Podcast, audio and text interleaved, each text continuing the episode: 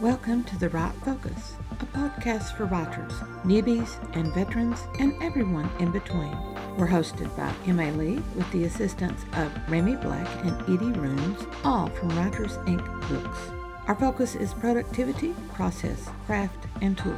Each episode lasts as long as it takes to fix a quick dinner, drive a short commute, or take a brisk walk. Resources and links are in the show notes. Visit us at thewritefocus.blogspot.com. Now, on to this week's episode.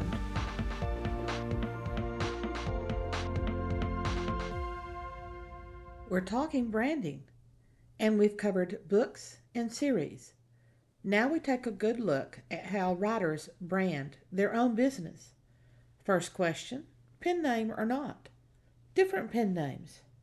Second, what guide will help create our brand?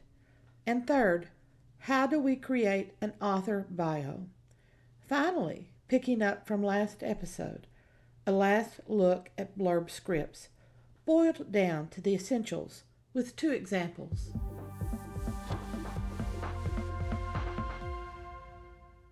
Inquiring minds of curious readers.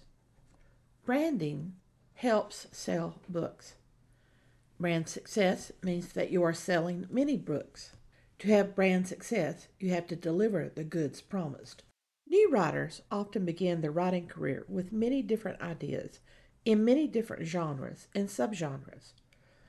I have a science fiction romance story sitting off to the side, waiting for an opportunity while I write historical mysteries and fantasy stories.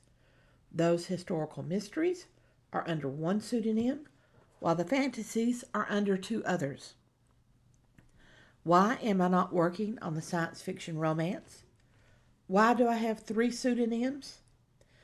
The answers to those two questions created the title of this section, Inquiring Minds of Curious Readers.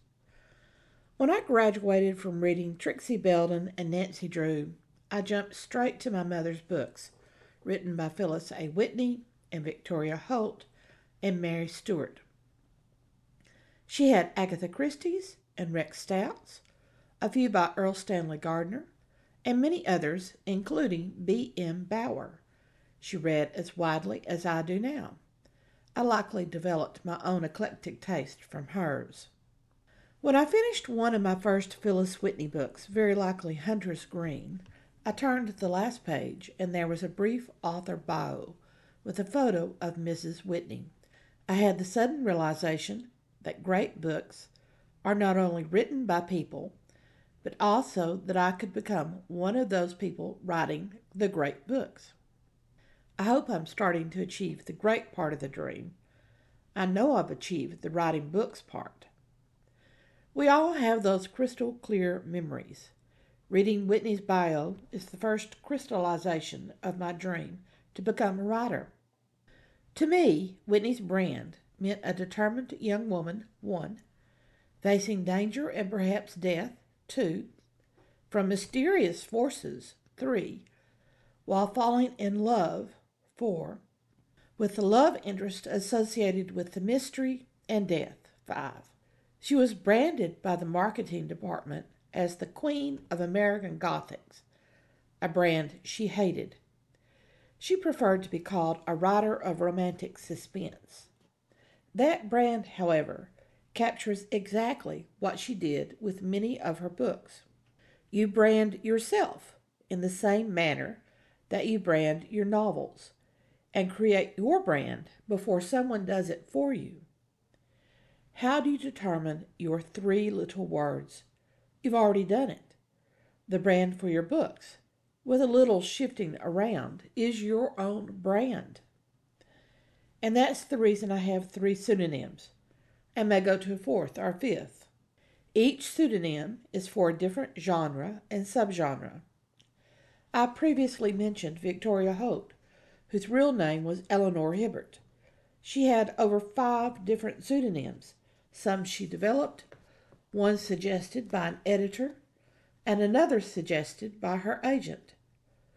Nora Robert uses a version of her own name to write contemporary romance novels. As J.D. Robb, she writes futuristic science fiction police procedurals.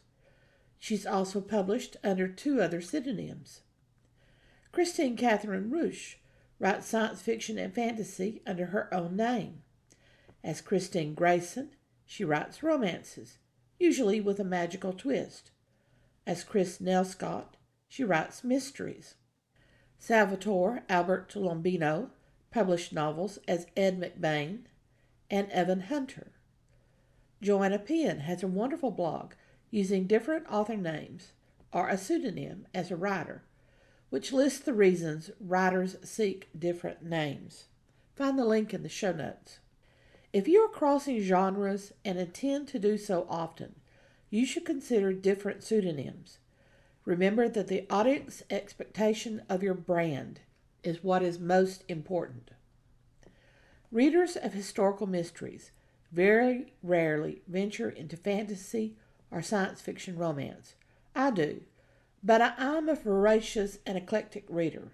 I've read Whitney along with Mary Stewart and M.M. Kaye, G.K. Chesterton, Conan Doyle, Dick Francis, Nora Roberts, Alistair MacLean, Victoria Holt, Isaac Asimov, Barbara Hambly, Lindsay Buroker, Frank Herbert, C.J. Cherryh, Andre Norton, Jane Austen, Emily Bronte, Rosamunde Pilcher, and R.F. Delderfield, and many, many more.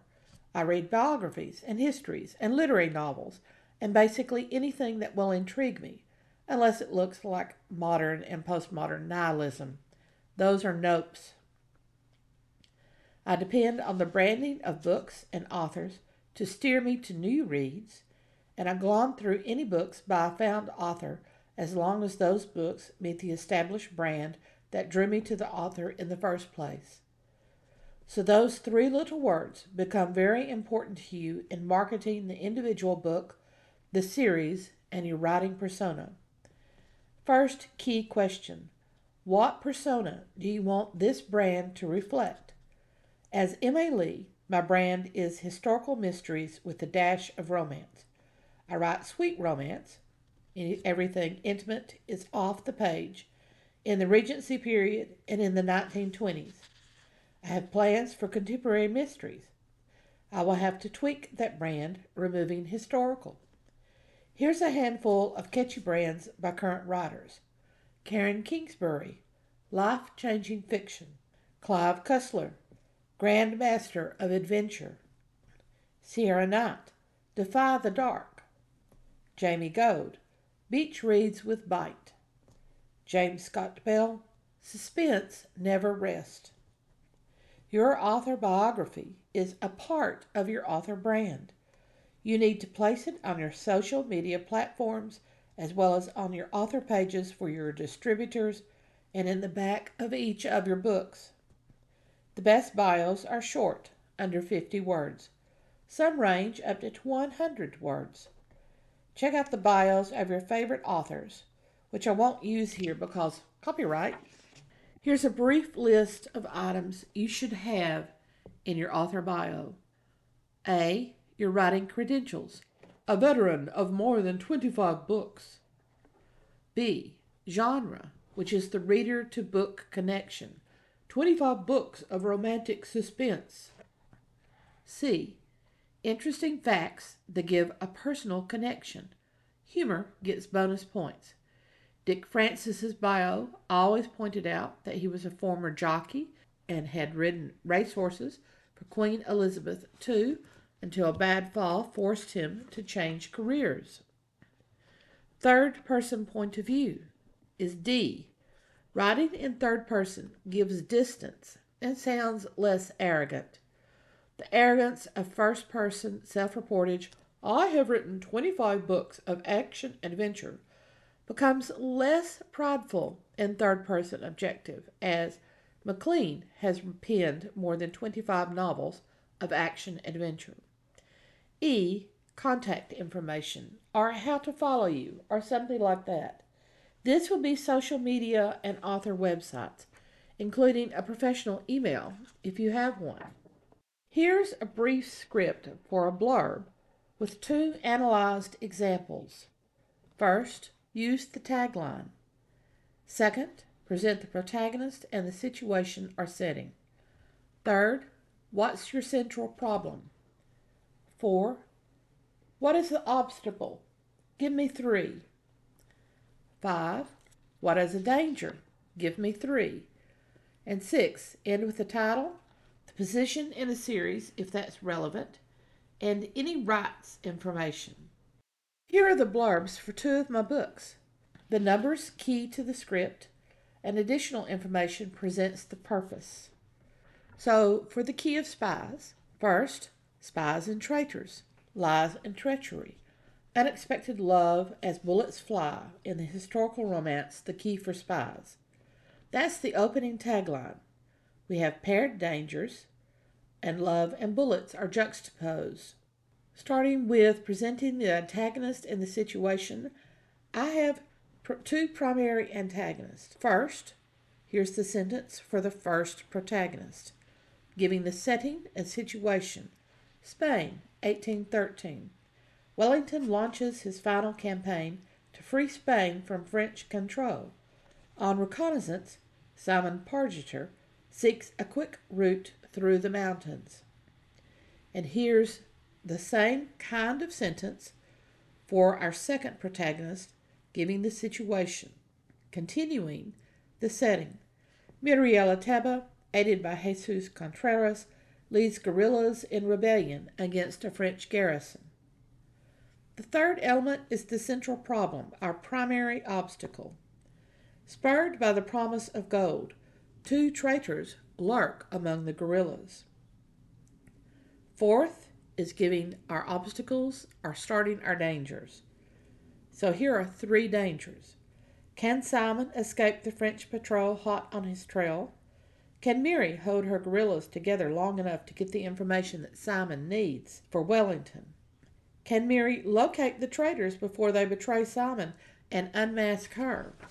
Then, five, our final element, the antagonist may win. So we're tossing that into the mix.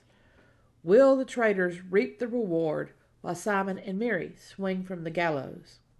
Here's a blurb for The Key with Hearts.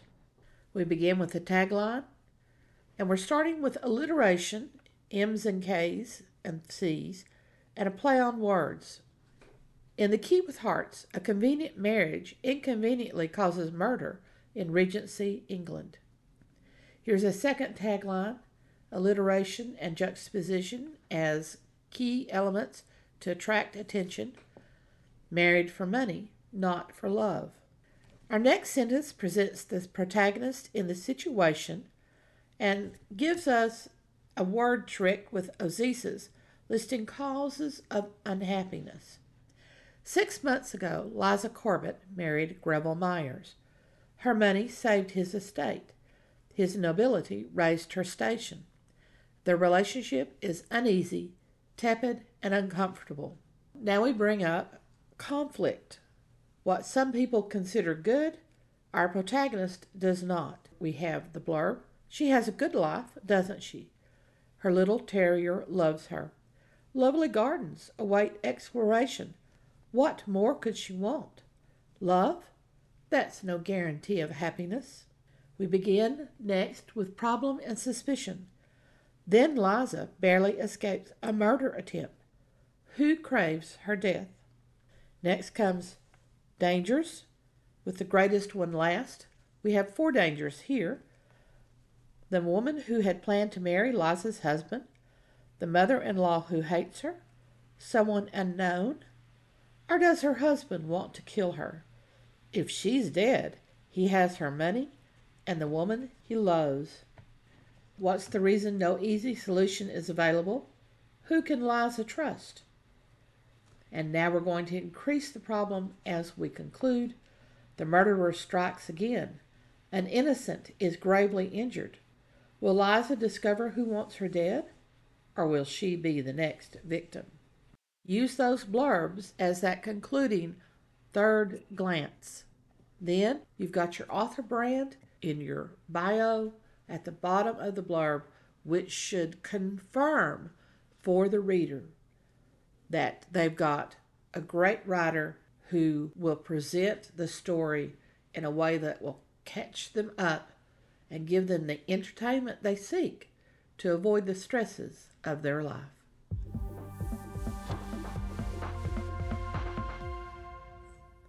All through July and August, the Write Focus is in a series on branding using M.A. Lee's guidebook, Discovering Your Author Brand. A link to view images of the covers discussed is in the show notes. Worksheet templates and a video trailer script are available at Buy Me a Coffee. Find that link also in the show notes. Thanks for listening to The Write Focus, a podcast for writers at all levels, hosted by M.A. Lee from Writers Inc. Books, assisted by Renee Black and Edie Runes. Our focus is productivity, process, craft, and tools. Music is licensed through Audio Jungle called Background Music Loop. Its creator is Alexander Polishchuk, known on Audio Jungle as Plastic 3. The music comes in different iterations. Show notes and resource links for this and other episodes can be found at thewritefocus.blogspot.com. Write to us at winkbooks at AOL.com when you have questions, comments, and speculations. We will try to answer you as quickly as possible. By the way, we will not mind your email address. That's rude. If you find value in our content, share with your writing friends or write a review. We're small beans here without the advertising budget of the big peeps, and you can make a difference. And whatever occurs, right on.